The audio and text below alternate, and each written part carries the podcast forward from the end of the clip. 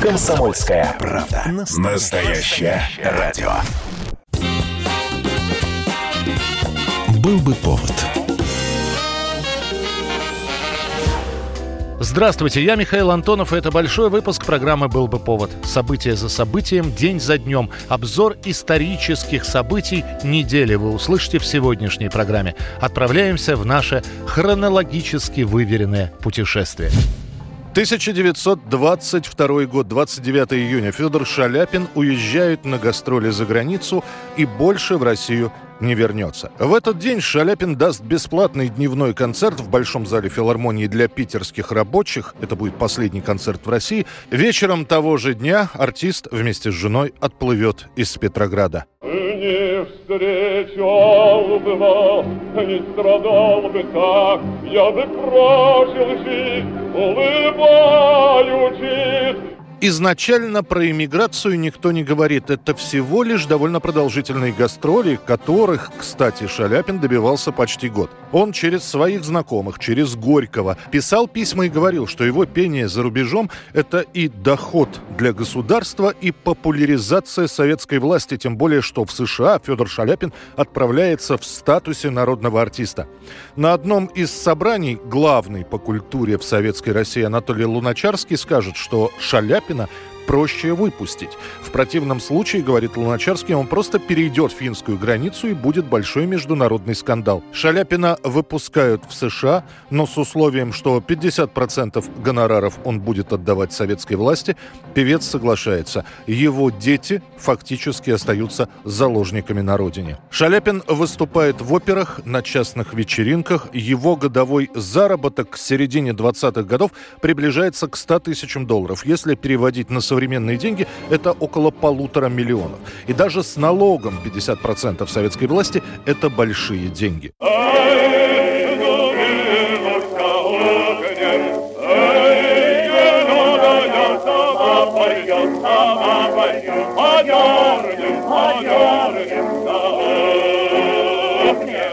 Первые годы в интервью зарубежной прессе Шаляпин никак не критикует советскую власть. А вот тут, на родине, периодически в прессе начинают появляться заметки с риторическим вопросом, а не засиделся ли Федор Иванович в своих заграницах? Ну а массовая критика начнется после того, как появится сообщение о том, что Шаляпин выделил часть своих гонораров для детей эмигрантов. Владимир Маяковский напишет – Вернись теперь такой артист назад, на русские рублики. Я первый крикну «Обратно катись, народный артист республики». Уже к 1926 году Шаляпин примет решение в СССР не возвращаться. Он скажет, собираюсь ли я выехать в Россию? Нет, увольте. Сейчас не могу, кроме этого не хочу. Мне там горчицей морду вымазали. На такие вещи и лакеи обижаются. К 1927 году Федора Ивановича Шаляпина лишат звания народного артиста, а продажа его пластинок будет запрещена. 1949 год. Весь мир, и Советский Союз в том числе, учит новое слово апартеид. В Южной Африке белое большинство решило разграничить свой образ жизни с жизнью чернокожего населения. Белые фермеры, а их всего 5-6 тысяч, владеют половиной всей земли. А на другой половине, почти непригодной для обработки, разместились миллионы африканцев. Это столица Южной Родезии Солсбери – Белые поселенцы живут здесь обычно в отдельных виллах с садом или в маленьких особнячках. Сначала запрещают смешанные браки. Следом появляется закон о безнравственности. Он гласит, что уголовным преступлением считается сексуальный контакт белого человека и человека другой расы. Далее принимают закон о регистрации населения. По нему каждый гражданин должен был быть зарегистрирован как белый, цветной или банту, то есть коренной житель. В апреле 50 -го года выходит документ о групповых областях. По этому закону страна разделена на несколько областей, каждая из которых отдается определенной расовой группе. Следом принимают закон о борьбе с незаконным занятием помещений. По нему у каждого коренного жителя ЮАР должен быть документ, подтверждающий право владения домом. Если такой бумажки нет, то в любой момент жилье может быть отделено отчуждено в пользу государства. К тому же по этому закону для постройки новых белых районов сносятся трущобы, где живет негритянское меньшинство. Взамен им дается разрешение на заселение в других отдаленных районах страны. Сесть на скамью имеет право только белый. Белым предоставлены отдельные вагоны, перроны. Еще будут законы об оказании услуг, которые поделят кафе, магазины, больницы, кинотеатры на черные и белые, закон о работе и закон о запрете миграции чернокожих в центр города. 1908 год, 30 июня. Над центральной частью России в междуречии Нижней Тунгуски и Лены пролетел, а потом взорвался гигантский шар, названный Тунгусским метеоритом. В течение нескольких дней после этого на территории от Атлантики до Центральной Сибири наблюдалось интенсивное свечение неба и светящиеся облака. Во многих точках земного шара нарушился нормальный ритм работы метеоприборов. Многие обсерватории отметили мощную воздушную волну, которая дважды обошла вокруг всей Земли – Сейсмографы зафиксировали странное поверхностное землетрясение. Вокруг места падения Тунгусского метеорита лес был повален веером от центра, причем в самом центре падения часть деревьев осталась стоять на корню, но была лишена ветвей и коры. Очевидцы рассказывали – Вдруг на севере небо раздвоилось, и в нем широко и высоко над лесом появился огонь, который охватил всю северную часть. В этот момент мне стало так горячо, словно на мне загорелась рубашка. Я хотел разорвать и сбросить с себя рубашку, но небо захлопнулось, и раздался сильный удар. Меня сбросило с крыльца сажени на три. После удара пошел такой стук, словно с неба падали камни или стреляли из пушек. Земля дрожала, и когда я лежал на земле, то прижимал голову, опасаясь опасаясь, чтобы камни не проломили голову. В тот момент, когда раскрылось небо, с севера пронесся горячий ветер, как из пушки, который оставил на земле следы в виде дорожек. Несмотря на то, что все сибирские, а после петербургские и московские газеты опубликуют целую серию заметок про Тунгусский метеорит, широкого интереса это явление у публики так и не проявило. Научное исследование тунгусского феномена начнется лишь в 20-х годах 20 века. 1956 год, 30 июня. В газетах Советского Союза опубликовано постановление ЦК КПСС о преодолении культа личности и его последствий. Несмотря на все зло, которое причинил культ личности Сталина партии и народу, он не смог изменить и не изменил природы нашего общественного строя. Никакой культ личности не мог изменить природу социалистического государства. Прошло ровно 4 месяца с момента закрытого доклада Хрущева. Тогда пресса об этом не сообщала, но слухи ходили разные. Параллельно с публикацией доклада в прессе по всей стране начинаются мероприятия по ликвидации признаков культа личности. Начинают сносить памятники, убирать портреты Сталина. Апофеоз случится в 1961 году, когда в обстановке строжайшей секретности тело Сталина вынесут из мавзолея и похоронят у Кремлевской стены. Доклад опубликован, произведя эффект разорвавшейся бомбы, и нельзя сказать, что все приняли историю с культом личности Сталина в положительном ключе. Так вот, товарищи, я предлагаю поднять бокалы за великого Сталина, который ведет нас по светлой дороге к коммунизму. Уже в марте прошли волнения в Грузии. Они то вспыхивают вновь, то прекращаются. Все это на родине Сталина. По результатам данным МВД Грузии будет убито 15, ранено 54 человека, из которых семеро скончаются в больницах. В газеты начинают приходить анонимные письма, которые после попадают в особое досье КГБ. «Остаюсь верным сталинцем. Позор клеветникам, сидящим в ЦК». Наиболее популярная шутка того времени следующая. Вот вы говорите, был культ личности. Да, был культ, но была и личность. 1971 год, 30 июня, черный день для советской космонавтики. При посадке спускаемого аппарата «Союз-11» погибают трое советских космонавтов. Георгий Добровольский, Владислав Волков и Виктор Пацаев. Они были в космосе чуть больше трех недель. Выход на орбиту, сближение, стыковка – все проходит в штатном режиме. 7 июня 71-го экипаж приступил к расконсервации станции «Салют-1» и работе на орбите. За за сутки началась подготовка к возвращению на Землю. 29 число. «Союз-11» готовится к спуску. При закрытии люка горит надпись «Люк открыт». На Земле, в центре управления полетами, предполагают поломку датчика. Экипаж блокирует люк, проверяет его на герметичность. Данные показывают, что все в порядке. Доложите ага, проверки герметичности. Понял, докладываю. На настоящее время давление 740, давление ИСа 900, все в норме. Сама посадка начинается ближе к ночи, и до последнего момента ЦУП следит за работой космонавтов, пока аппарат не входит в зону радиотени. В час 54 станции слежения ПВО обнаруживают спускаемый аппарат. В 2.02 на высоте около 7 километров раскрывается основной парашют. Экипаж на позывные не откликается. Поисковая группа находит космонавтов без признаков жизни. Срочная реанимация результатов не приносит.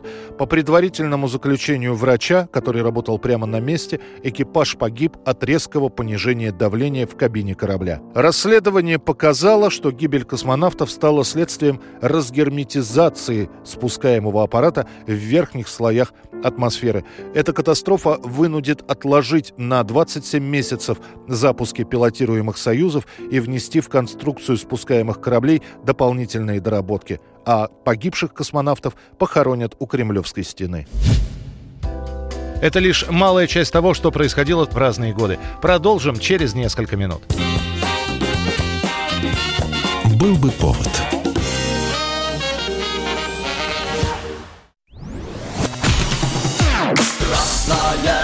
Черном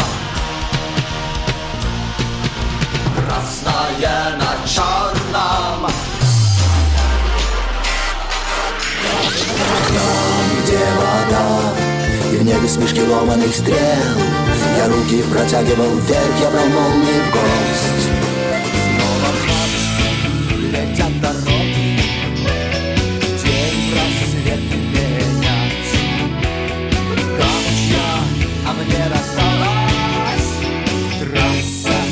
Е-95 Опять игра, опять кино Снова выход на бис Комсомольская правда. Радио поколения Алисы.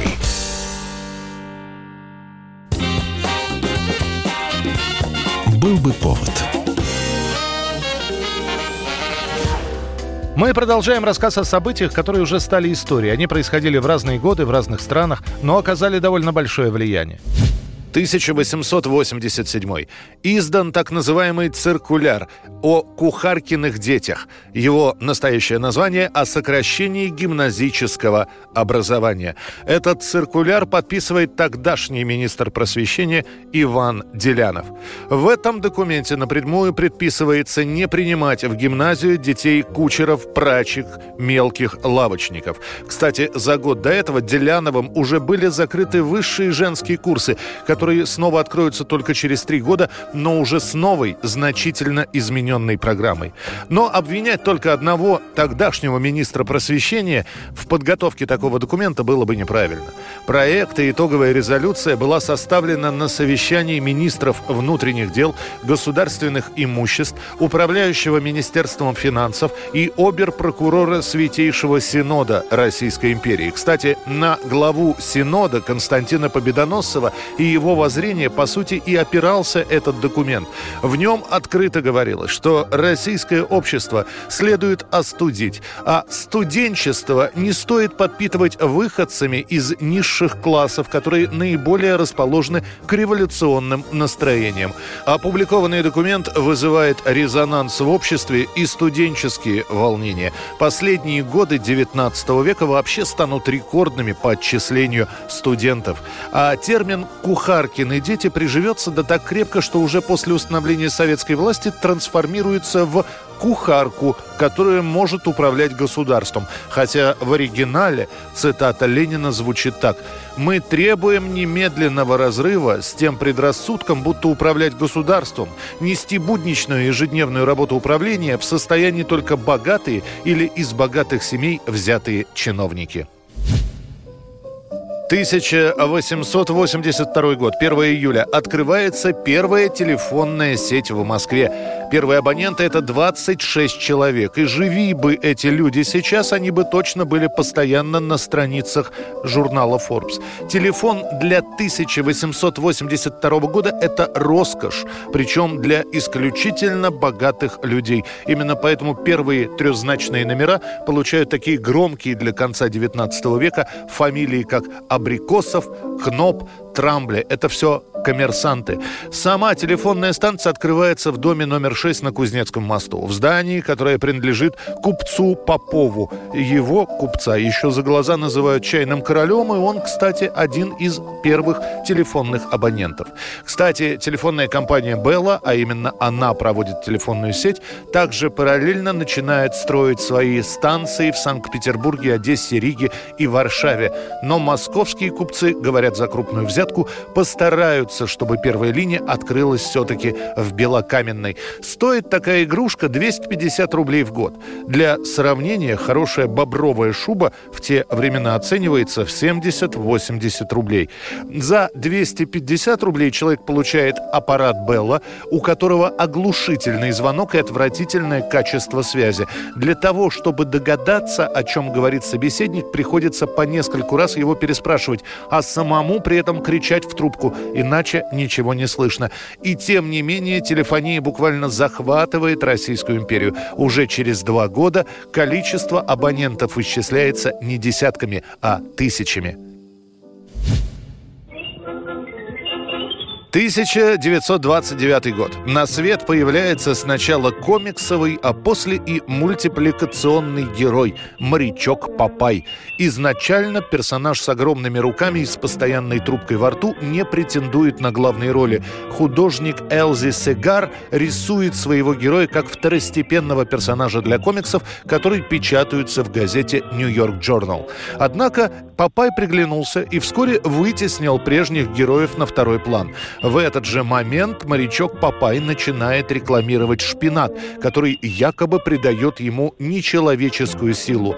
Ну, в комиксах Папай изначально обладал недюжной силой, а вот для первого мультфильма и для последующих мультфильмов, которые делаются для детей, было решено начать популяризировать употребление зелени и, в частности, шпината с помощью этого нового персонажа. Skidabadoo, bo, ah petit bo, skidabada babam to be papo, the skidum to be bam the bo, the skidabada be papo dam to be skidabada what the do. 1668 год, 2 июля, финал противостояния русского царя Алексея Михайловича и раскольников. Стрелецкие полки начинают осаду Соловецкого монастыря, братья которого отказалось принимать церковную реформу патриарха Никона. И 8 лет продолжится это восстание, которое назовут потом Соловецким сидением. Я Соловецкого монастыря Прокопий, сын Захарий, ходил по весям, подбивал людей – против царских воевод. За старую веру стоять, на царское величество злую хулу возводил. И царству нашему желал зла.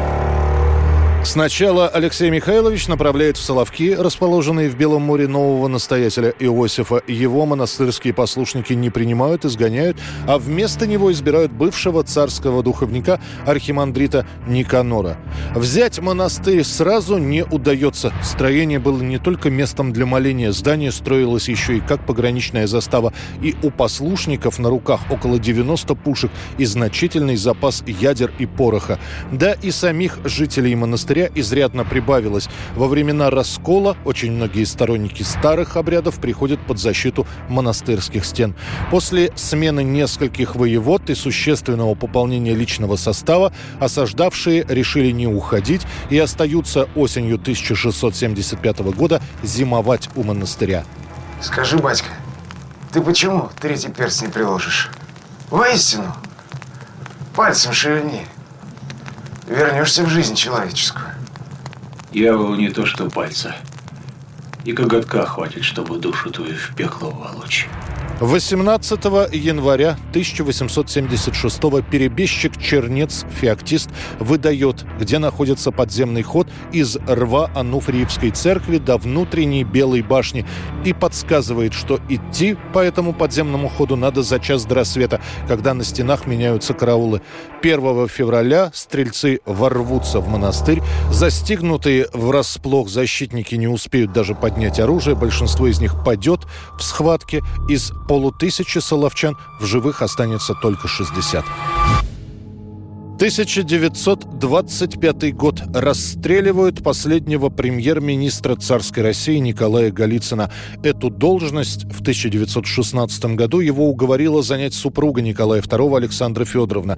Чуть позже современники напишут – Князь Николай Дмитриевич Голицын – милейший человек, но не государственный деятель большого калибра. Он сам это сознавал и долго умолял государя отменить его назначение, ссылаясь на свою неподготовленность для роли премьера. Но затем, как верно подданный, подчинился и вступил в исправление должности, в которой, однако, по существу оставался бессильным. Уже после февральской революции, когда к власти придет временное правительство, Голицына обвинят в том, что тот, дескать, не проявил твердости характера, когда в Москве и в Петрограде начались волнения и беспорядки. До сих пор непонятно, почему князь не уехал после октябрьских событий. Он отошел от политики и при большевиках зарабатывает жизнь тем, что чинит обувь и подрабатывает сторожем. Начиная с 1918 года Николая Голицына арестовывают регулярно и доставляют на допросы. Практически во всех делах, которые заводились на бывшего премьер-министра, стоит пометка «Политической деятельностью не занимается, находится в болезненном состоянии, имеет преклонный возраст, в связи с чем опасности для республики не представляет». Впрочем, в 1925 году, когда начнется расследование нашумевшего дела лицеистов, Голицына снова арестуют. Это дело о группе подростков, выпускников Александровского лицея, которые, по мнению чекистов, готовили серию терактов. Голицына же забирают в органы, так как его сын Николай был тоже выпускником этого учреждения. В итоге, чтобы долго не возиться с заговорщиками, Голицына старшего назовут чуть ли не идейным вдохновителем группы. Из-за паралича Николая Дмитриевича выведут на расстрел из камеры, поддерживая за руки. Последними словами князя станут «Я устал от жизни, слава Богу». Его сына Николая расстреляют на Соловках шесть лет спустя. 1950 год, 2 июля. Первый матч Льва Яшина в чемпионате СССР по футболу в игре московского «Динамо» со «Спартаком». Он выходит на замену прославленному Алексею Хомичу и почти сразу же пропускает гол. Матч в итоге заканчивается в ничью. Выхожу, а стоять на месте не могу. Ноги вот так дрожат, как листочки. Что делать? Стоять нельзя, стал ходить по шахматной площадке. Опять смотрю, мяч летит. Опять надо выходить его брать. Ловить, наверное. Побежал. А вдруг, откуда ни возьми, здесь вырос передо мной Паршин. Николай Паршин. Головой перекинул через меня мяч. Еще стал один-один. Дальше будет еще хуже. В следующем матче Льва Яшина снова поставят на ворота во время встречи с «Динамо Тбилиси». И Яшин пропустит уже 4 мяча. После этого два сезона Лев Иванович сидит в запасе и даже подумывает о смене клуба. Но Хомич, основной вратарь московского «Динамо», по определенным причинам покинет клуб, отправившись в Минск. И так вратарем номер один в команде станет Лев Яшин. Это будет в 1953 году, и уже после этого претензий к игре молодого вратаря практически не было. Буквально через десяток матчей его вызывают в сборную страны, за которую он проведет 78 встреч, выиграет Олимпийские игры в Мельбурне и станет обладателем Кубка Европы 60 -го года. Путешествие по календарю продолжится. Через несколько минут впереди вас ждут войны и победы правителей и деятелей искусства. Эта программа «Был бы повод». «Был бы повод»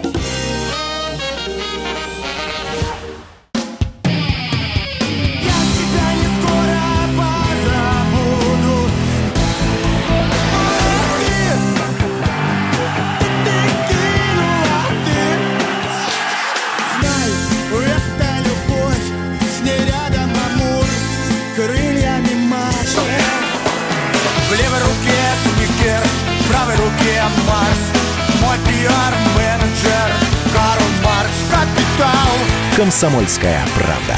Радио поколения Ляписа Трубецкого.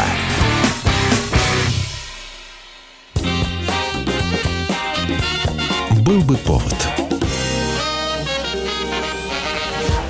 Люди, судьбы, истории, изобретений, трагические события. Мы собрали все самое интересное за неделю в программе «Был бы повод».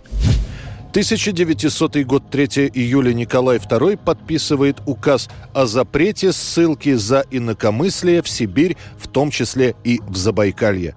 Бродяга судьбу проклиная, Тащился с умой на плечах. Еще четыре года назад, согласно отчетам Главного царского тюремного управления, в Сибири насчитывается свыше 300 тысяч каторжан из ссыльных разных категорий. Здесь и политические, и откровенные уголовники, их приговаривают, как правило, к каторжным работам и прочие. Наиболее заселенный такими гражданами округ – это Тобольская губерния. Меньше всего заключенных на Амуре. И вот указом Николая II Сибирь решают разгрузить от преступного элемента Однако этот указ очень скоро забудется. К тому времени в крупных городах то там, то тут появляются революционные ячейки. Например, организуется Союз эсеров. Он собирается заниматься индустриальным террором. Есть боевая организация. Она специализируется на эксах, то есть нападениях на банки и инкассаторов. И спустя год, 27 февраля 1901 года, террористом Петром Карповичем совершается убийство министра народного просвещения Николая Боголепова. Карповича какое-то время продержат в Шлиссербургской крепости, а после плюнут на указ царя и отправят на вечную ссылку в Забайкалье. После этого заключенных так и продолжат отправлять на поселение в Сибирь, откуда они с завидной регулярностью будут сбегать. 1936 год. Совнарком СССР утверждает положение о государственной автомобильной инспекции при Главном управлении рабоче-крестьянской милиции. Так появляется ГАИ, которая со временем трансформируется в ГИБДД. Вот, три прокола, два штрафа, задержано удостоверение. Как будто мимо Зыкина одни нарушители есть. Проколоть-то легко, и оштрафовать еще проще. Ты путь к душе найди. Ведь все мы, и водители, и работники ГАИ заняты одним общим делом, государственным. Ты понял, наконец, Зыкин? К тому времени в крупных городах уже довольно большое количество машин, а на центральных улицах наблюдается плотное движение. Все чаще происходят дорожно-транспортные происшествия, с которыми разбираться приходится милиционерам. Вот и решено при милиции создать новую организацию, которая бы вместе с основной милицейской функцией разделила бы все-таки дорожное движение и уголовные или домашние преступления. За соблюдением правил дорожного движения за водителями начинают следить следить милиционеры-гаишники. Сами правила на изначальном этапе были следующие. Пешеходы должны уступать дорогу ручной повозке, повозка извозчику, извозчик автомашине, автомашина общего значения, всем машинам специального назначения. К сороковому году, то есть спустя всего несколько лет, ГАИ систематизирует и сведет в один документ правила дорожного движения. Будет разработан единый для всей страны образец водительского удостоверения, а заодно придумают формируют и правила получения прав, регламентируют учет и технический осмотр транспортных средств, уже тогда начинают делать замечания, а иногда и штрафовать за грязную машину. Появляется единый реестр автомобильных номеров. Представляете, сколько он должен знать и уметь? И при этом искусство регулирования движения далеко не самое главное. Гораздо важнее умение контактировать с людьми, находить с ними общий язык. На ГАИ возлагается функция организации дорожного движения, обоснование установки знаков и нанесения разметки, контроль за техническим состоянием улиц и дорог.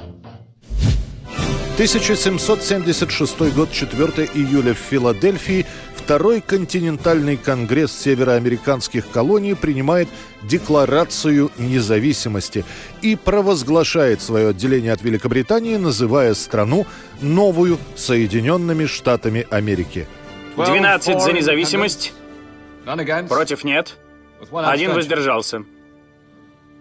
Резолюция принята.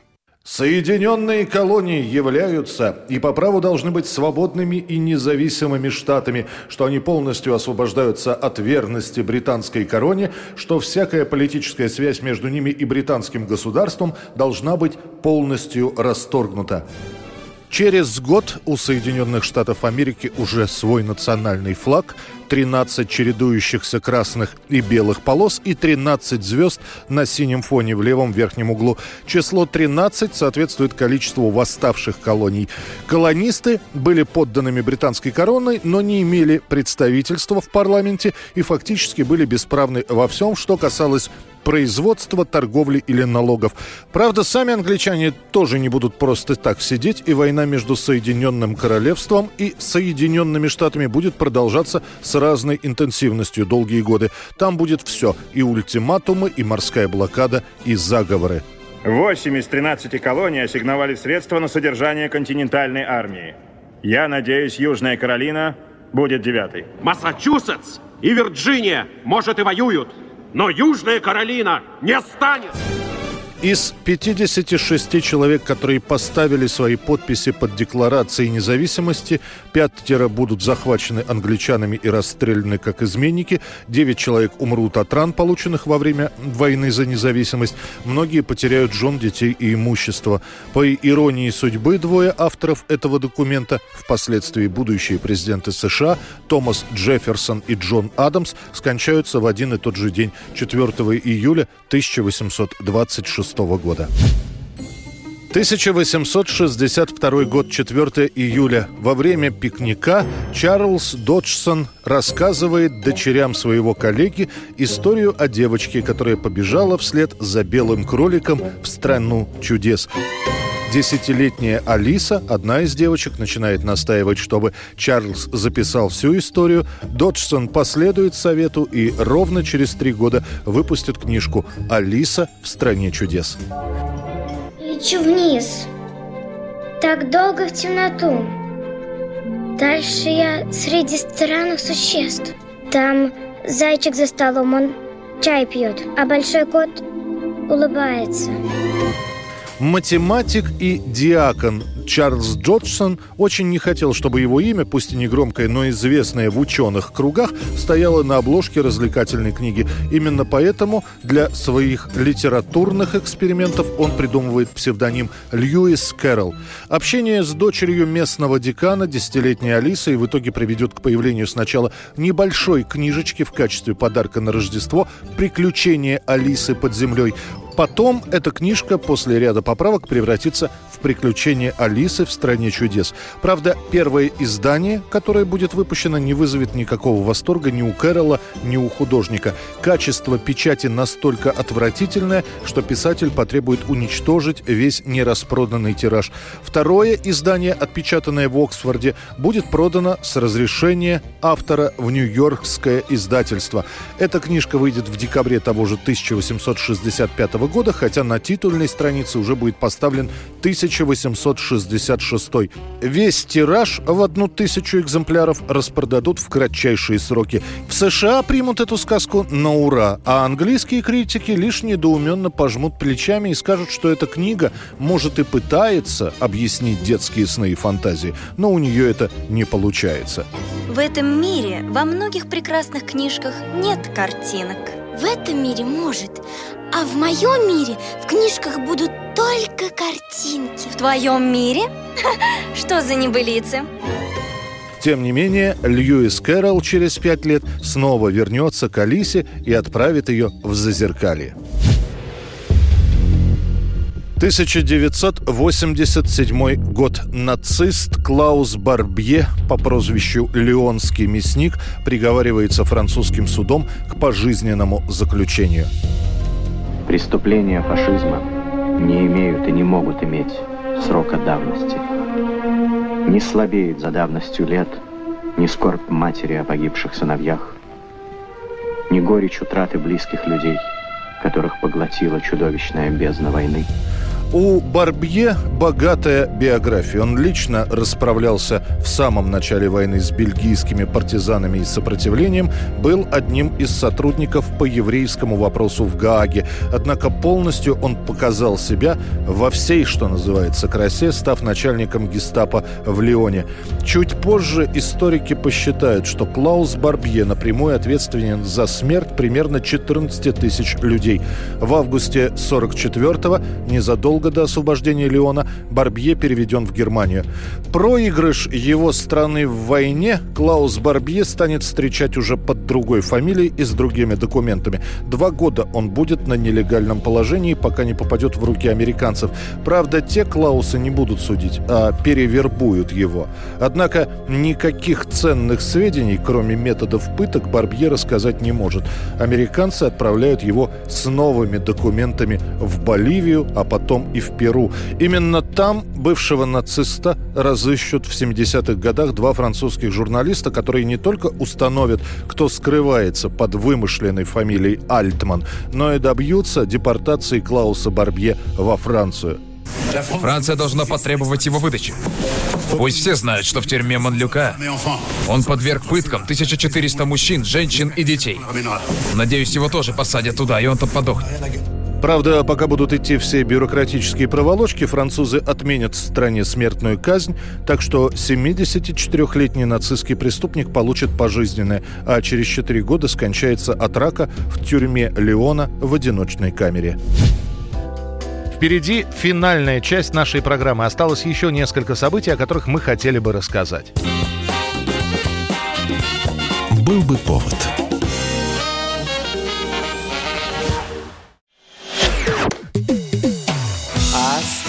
Остались только мы на растерзание.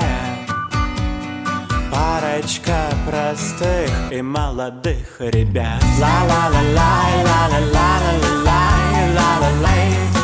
Утекай.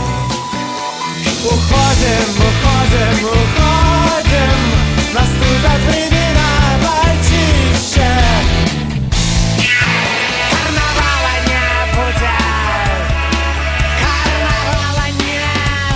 Комсомольская правда. Радио поколения Мумитроля.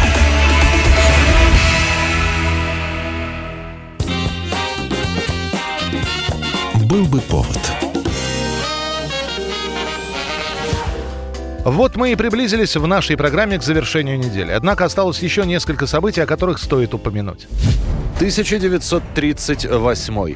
Арестован и отправлен в кресты 23-летний актер Георгий Жонов, которого обвинили в шпионской связи с американцем. Георгий в те годы начинающий и подающий надежды артист театра и кино. За плечами уже несколько работ в кинематографе, эпизод в Чапаеве, одна из ведущих ролей в фильме «Комсомольск», но именно в этот момент у Жонова арестовывают брата. Тогда арестовывали очень многих после убийства Кирова. Брата приговаривают к семи годам на Воркуте. Знакомые Жонова, в том числе и молодые сотрудники НКВД, советуют актеру на время уехать из Ленинграда, но тот отказывается. Через несколько дней его арестуют. Но по просьбе режиссера фильма «Комсомольск» Сергея Герасимова Георгия Жонова отпустят на поруки. А потом, спустя несколько месяцев, когда съемочная группа «Комсомольска» будет ехать в поезде, Жонов познакомится и разговорится с военным атташе США майором Филиппом Рейсом Файмонтвиллом, который ехал во Владивосток для встречи деловой делегации. Этого разговора будет достаточно для повторного ареста. В этот раз уже никакие ходатайства не помогут. Георгия Жонова обвинят в шпионской деятельности. В сентябре 1939 года по статье 58.6 актер приговорен к пяти годам исправительно-трудовых лагерей. Знаете, почему стриженный-то? Меня следователь за волосы поднимал. Я когда уже стоял и терял ощущение вообще всего прочего, и на какой-то из последующих допросов я вот в таком виде пришел. Он говорит, а, говорит, сволочь, хитрый, постригся. Не за что брать, да. Его этапируют на Колыму. Будущую звезду фильмов «Ошибка резидента» и «Экипаж» реабилитируют и освободят только в 1955 году. 5 июля 1946 года. Во время показа мод в Париже продемонстрирован новый женский купальник, вскоре получивший название «Бикини». Его представляет 50-летний Луис Риар – он демонстрирует разделенный купальник, состоящий из облегченного бюстгальтера и трусиков. Нововведение было настолько смелым для 1946 года, что большинство профессиональных манекенщиц просто отказываются выходить в бикини на подиум. Луи Риару пришлось привлечь к показу стриптизершу из местного казино, которую зовут Мишелин Бернардини. И надо отдать должное Риару, который в этой истории сумел обыграть все сразу. Название купальника бикини. Атомный взрыв который произошел на атолле Бикини, его американцы провели за несколько дней до показа. И первый слог «би» в слове «бикини», который указывает на предмет, состоящий из двух частей. После первого показа Риар запатентует свой купальник. А против этой одежды гардероба начинает выступать католическая церковь. Изобретение оказалось настолько скандальным по тем временам, что церкви Италии, Испании и Португалии публикуют запрет на ношение этой бесовской одежды. В женском журнале Modern Girl, современная девушка в 1957 году, новой модели купальника выносят категоричный вердикт. Вряд ли стоит тратить время на разговоры о так называемом бикини, поскольку невозможно представить, что девушка, соблюдающая такт и приличие, позволит себе появиться в таком купальнике на людях. Однако вскоре найдутся актрисы, рискнувшие появиться в бикини. Софи Лорен, Урсула Андерс, выходящая из воды в фильме о Джеймсе Бонде, Бриджит Бардо. После этого популярность нового купальника становится абсолютной и распространяется по всему миру. В СССР бикини придет только во второй половине 60-х годов. И, наконец, последняя модель. Пляжный ансамбль, мини-бикини 69. 1950 год. Застрелен Сальваторе Джулиано, легендарный сицилийский бандит и сепаратист.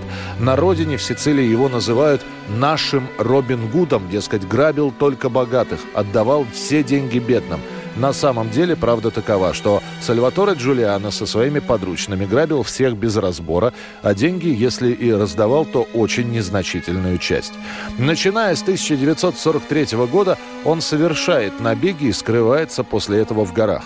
Ему все равно кого грабить – союзные войска, зажиточные семьи или просто магазины. Банда Джулиана, если их застает на месте полиция, захватывает заложников, а дальше, отстреливаясь, уходит в убежище.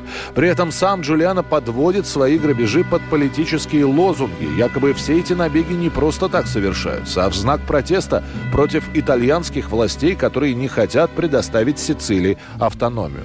В итоге популярность Сальватора Джулиана среди обычных людей вырастает. Не вдаваясь в подробности его деятельности, сицилийцы просто считают Сальватора борцом с несправедливостью. Его отряду помогают продуктами, а о его подвигах и храбрых налетах, как настоящих, так и вымышленных, сочиняют песни.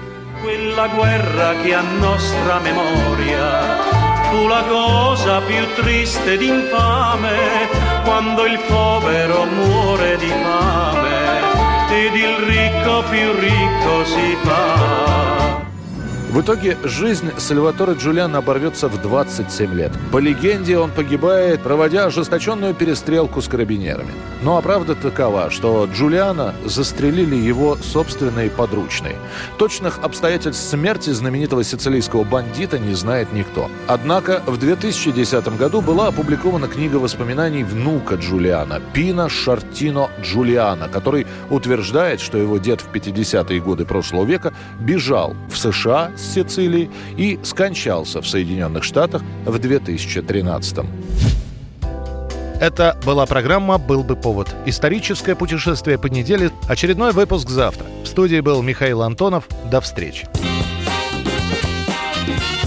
«Был бы повод»